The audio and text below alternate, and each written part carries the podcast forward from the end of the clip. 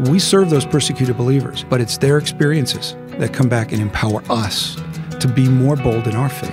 And so for me, it's a real blessing and a real affirmation that God has called me. He continues to use me in this role, and I am just grateful for the privilege.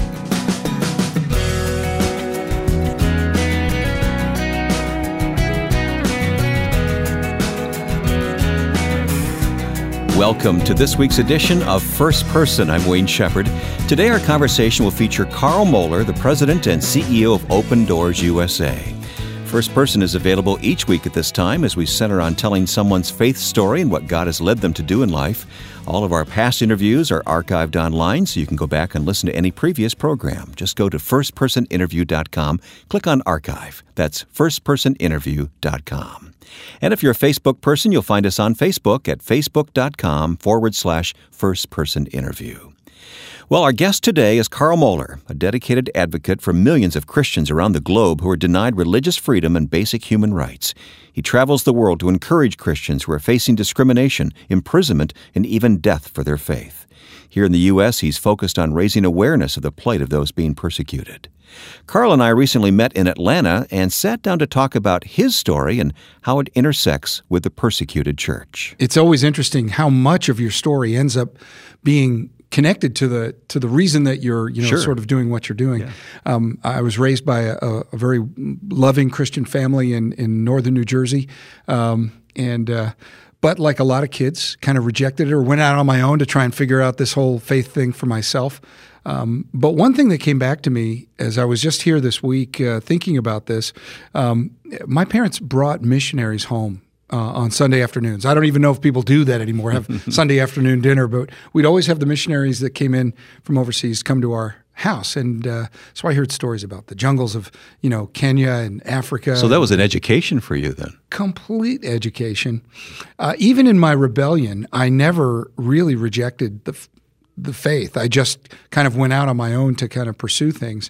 Um, and then, you know, went away to Penn State University and thought, okay, I've left, left all that Christianity stuff behind, but, uh, but God doesn't leave you behind. And, uh, and so there, uh, I got involved uh, through my fraternity. Uh, happened to be going through a real rough patch in, in my life. Um, had a lot of things lined up, but a lot of things weren't making any sense. And one of my fraternity brothers started to share Christ with me, and through a, a series of uh, witnessing opportunities, I gave my heart to Christ, and then became known as part of the quote God Squad in my fraternity house. You were one of those One of those guys, Uh-huh. exactly. And uh, and it took a little ribbing, took a little bit of uh, edging, and felt a little bit, you know, if you will, maybe even persecuted. Um, but uh, I stayed in. I felt the Lord uh, had put me there for a reason, not to leave, but to stay there. And uh, again, that was another thing that I think later God would unfold in my life about the reasons why He does that kind of stuff. Mm-hmm. Well, um, then after college, I joined the staff of Campus Crusade for Christ, small Christian organization. you may I've have heard- heard of it, yeah. and uh, had uh, had had a tremendous opportunity to do several uh, things with Campus Crusade. I worked at uh, University of Minnesota first, and then worked um, after that at Yale University, where I was a football team chaplain. Really combine your love for the Lord Wow. and your love for football. That's And a- get paid for and it. And get paid for it. That was pretty exciting. trifecta. That's right. uh, and while I was there, I went down to. Uh, I, I had the opportunity to go to Texas and do some uh, speaking, and uh, I actually got to meet uh, Dick Purnell, who was a speaker for Campus Crusade for Christ. Uh, Dick and I hit it off real well. I brought him up to Yale to do uh, some some meetings for us, and then I became Dick's um, uh, sort of advanced man, personal assistant for a number of years. Um, and uh, that led me to meet my wife, who was working with another guy you know, Josh McDowell. Oh, yeah. And they were they were roommates at Wheaton College for uh, years. That I found out later. And then uh, Dick and Josh were officing together in Texas when we got we got married, my wife and I. So Okay. yeah, And your family today? uh, we have four beautiful kids, uh, two not so beautiful dogs, and two guinea pigs. Uh, Kim and I live in Southern California. In, I'm so sorry. Suffering for the Lord in Orange County, California. But how often are you home? Well, you know the, the, the that's that's something we, I'm sure we'll talk about. But uh, I've been to about 60 countries, 62 countries actually, and uh, um, I have the opportunity to uh, over the last eight years working with Open Doors to expose my family to the realities of the suffering church, the the global church that that is suffering for their faith in Jesus, and it's been remarkable. Wayne, I have to tell you, I, I I've prayed. I prayed all the time with traveling this much. Would I be able to give my family the experience of the reality of the church and not have them lose dad in the process? Mm-hmm. Uh, and I can tell you, so far, God has been truly faithful to yeah. that prayer.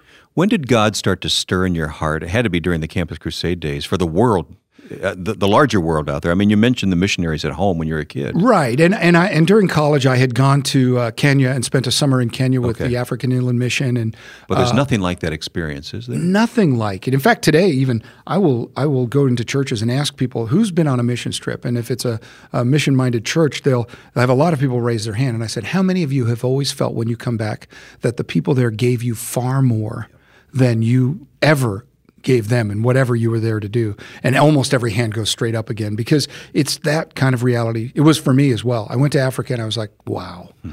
Um, but my real heart for the Lord and my real heart for the globe began to unpack uh, after my wife and I were married, uh, and I began to work with uh, uh the Eastern European director of Campus Crusade for Christ, uh, a man named Bud Hinkson. And those were interesting East European days. Well, those were the days. Yeah, I, I, I politely refer to them. That's before the Earth's crust cooled, and uh, it was pre Berlin Wall coming down. This was uh, 1989, in fact, the year that my wife and I uh, took the opportunity with Campus Crusade to go work with Bud in Eastern Europe and uh, travel into Czechoslovakia and Poland and East Germany and Romania and freely travel or well, we went in as tourists primarily, and uh, this is where sort of my understanding uh, of what Christians under persecution really go through. Uh, Kim and I were there but with Campus Crusade to go into these countries, travel, and go word of mouth to meet the different pastors and churches uh, uh, all through these different countries and to expose them to evangelism and discipleship training methodologies. Um, in so doing, we met some pastors that blew my mind. Uh, one pastor in Czechoslovakia, I'll never forget, sitting in his kitchen, and his wife was there, and we had tea, and uh, and Kim and I were just sitting there, and he said, "Yes, I was arrested, and I spent 20 years in prison in Czechoslovakia for my faith. He was a PhD uh, in in electrical engineering, and when he got out, they made him a uh, street sweeper. Yeah. And he said, you know, but I swept those streets for the Lord Jesus. And you know, I mean, you, you know, you just oh, realize boy. this was an, an incredible exposure to yeah. this side of Christianity that I had no idea yeah, about. Yeah, that you were uh, you didn't stand a chance, did you? uh, likely, uh, it was also a moment of great historical importance. You know, as the Berlin was wall was coming down and all of these countries were going through their revolutions, I happened to be in Poland the day that solidarity was legalized. That that uh, trade union led by Lech Walesa. And one day it's all gray communism, and the next day everything Color. was red and yeah. white and vibrant. So it was a historical uh, moment. What about the transition to open doors then? Well, um, uh, you know, going on from that, I had I had known about Brother Andrew even as a twelve year old boy at church camp. I read this cool comic book of God Smuggler. I, I read the uh, you know the cross and the switchblade one and the hiding place. But when I read God Smuggler, I said that guy's cool. He's like James Bond and Indiana Jones and and you know and Billy Graham all rolled up in one. For those who don't know, just Google Brother Andrew yeah. and you'll get the full story. Yeah, and uh, and so while I, I, was actually a pastor at Saddleback Church uh, in in Southern California. That's another small struggling organization. Another small struggling organization. I've had tremendous blessings to work with some amazing Christian visionary leaders like Rick Warren and like um, Brother Andrew. Uh, but it was in 2003 they uh, they were looking for a new uh, leader of the U.S. Uh, Open Doors work, and um, I was contacted. I did one of those typical Southern California things. I, I, took my beach chair and went to the beach for a day and just just prayed and just talked to God and watched the surfers. And I said, "Okay, God." And I'm not a guy who hears you know voices or visions or anything like that. But there was a there was a point in time when I was going for the final interview, where I was just looking in the mirror and I just heard the Lord say, "I'm going to give you this position, and I'm going to do something with you through it." And I went, okay, Lord, I'm going to believe you for that. And um, that was the journey part that led me almost full circle, I would say, yeah. to that those sort of kitchen table discussions with missionaries to say, okay, I, I want to be on this. It's only happened uh, to me once, maybe twice in my life, where I've had that experience. It's almost an audible voice yeah. that you hear. God's voice is so unmistakable in those circumstances, though. How else do you describe it? Well, you know, and, and the Bible describes it as a, as a still small voice. There was no fanfare. There was no, you know, thunderclaps or lightning bolts. It was, you know, between you and me, I was shaving. You know, I was standing there shaving yeah, yeah. and just letting, you know, the, the Spirit just said, this was a clear as vo- almost as audible as if you and I were talking right now. But it, again, I I'm not one who who seeks those things or looks for those things. But when they come, you do know it, and deep in your heart, you know that that's a that's a reality. Of course, God uses other people uh, in much the same way. He uses His Word, of course. That's that's primary right. in prayer. But there's something about those experiences. I'm glad you mentioned that because. Yeah they're very mysterious, but they're unmistakable. Well, most of the time I hear God's voice through my wife. yeah. I don't know if anybody. I think it's Luis has... Palau who says that very often the voice of God sounds like your wife. exactly. and it, it and uh, and of course, you know, through the opportunity that was presented to me, uh, Kim and I spent a lot of time in prayer, and and we felt very very comfortable because even though we knew it would involve somewhat risky travel to very dangerous places, it was it was right and it felt right uh, for the opportunities that Kim and I had had in Eastern Europe, we felt that there was a uh, that there was something in this, and and again, I can tell you now in much more clarity what those things have been over eight years, but it is it is truly a remarkable journey. Coming up in a moment, we'll continue talking with Carl Moeller about what we can learn from oppressed believers.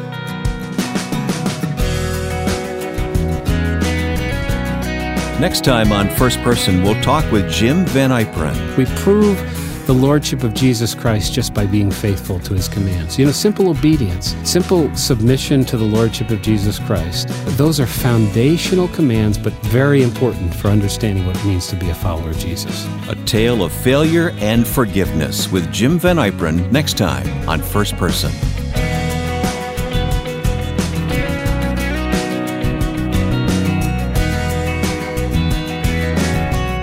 Carl, as we've talked, uh, you've made it clear how the Lord brought you to Open Doors uh, USA as president and CEO. But let's talk about what you found when you got there. What what's going on in the world that we need to know about?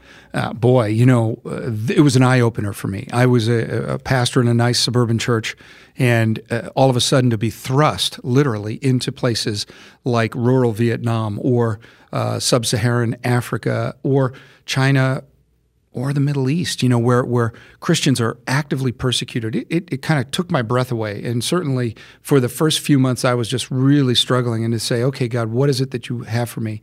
Um, my wife and I went to our very first directors conference two weeks after we accepted the position, hmm. and most of Open that Doors, was an education. It was a total education. Most of Open Doors directors have been uh, with Brother Andrew in this ministry for many, many years. So most of them over twenty years. So here I was saying two weeks. And the first couple nights, the way the old directors conference used to, used to be run, they were about eight hours each day of the first two days of reports from the field.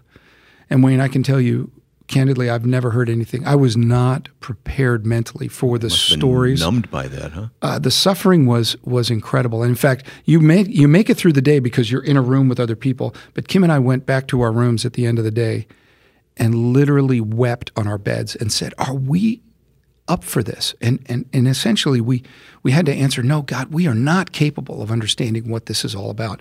The suffering of your church around the world, it breaks your, it's got to break your heart every day. And, you know, it's, it's the body of Christ suffering again and again and again.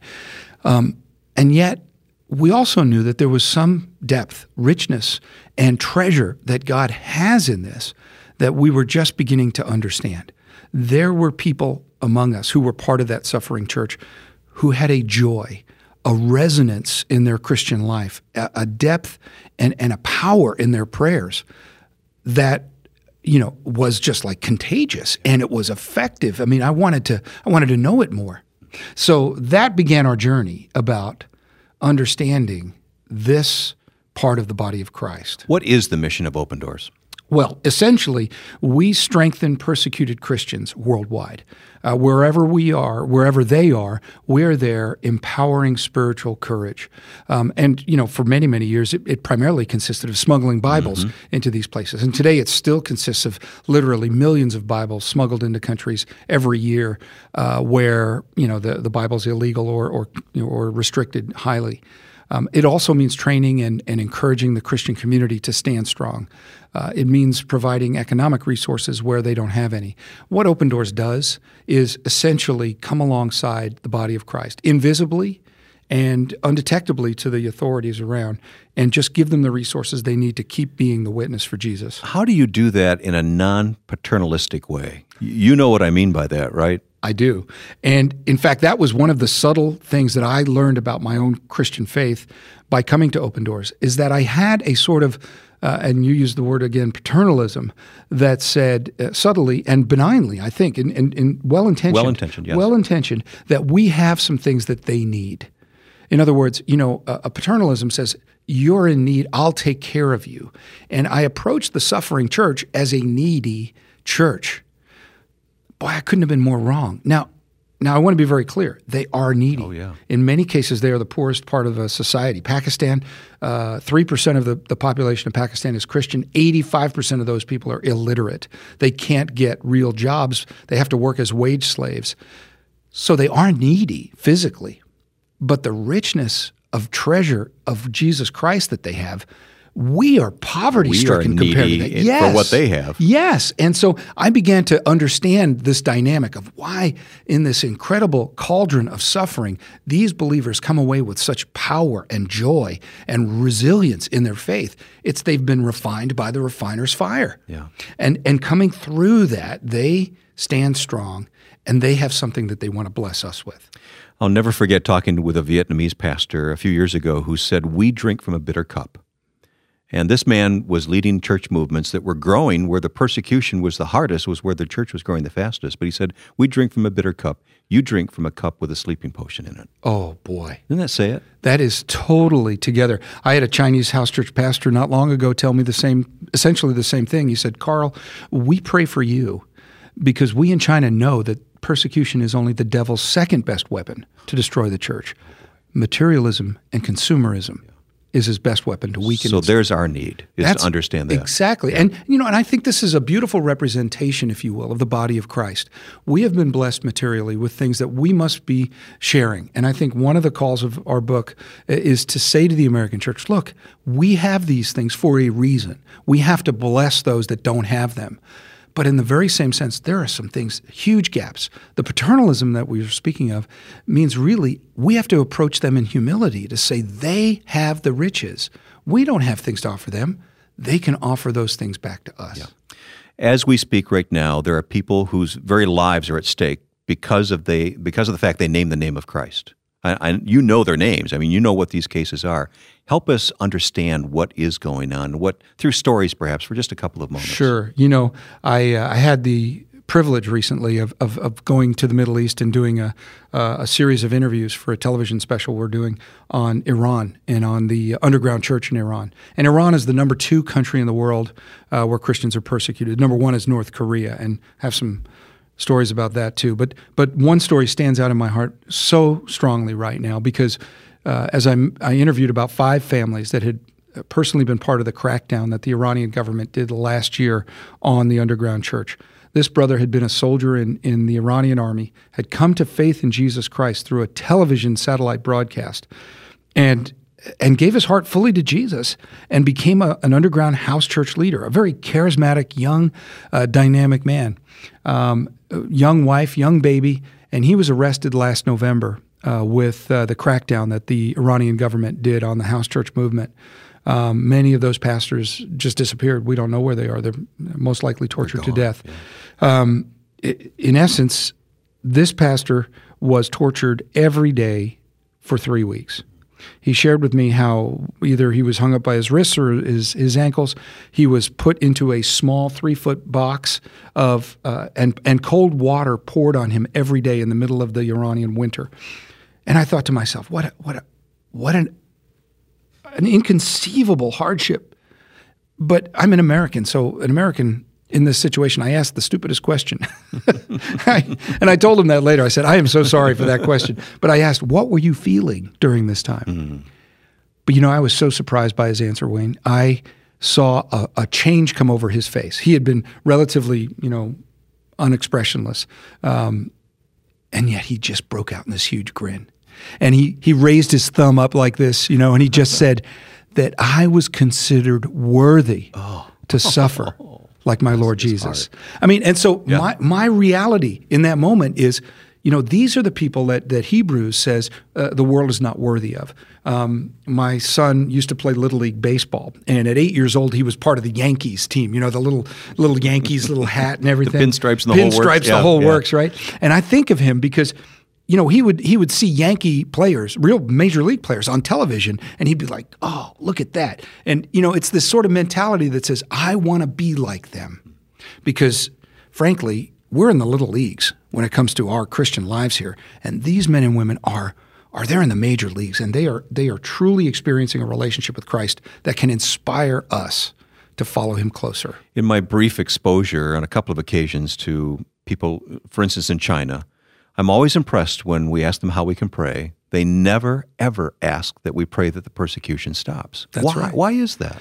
Well, I think they've learned the lesson that persecution comes through the hands of God for His purposes.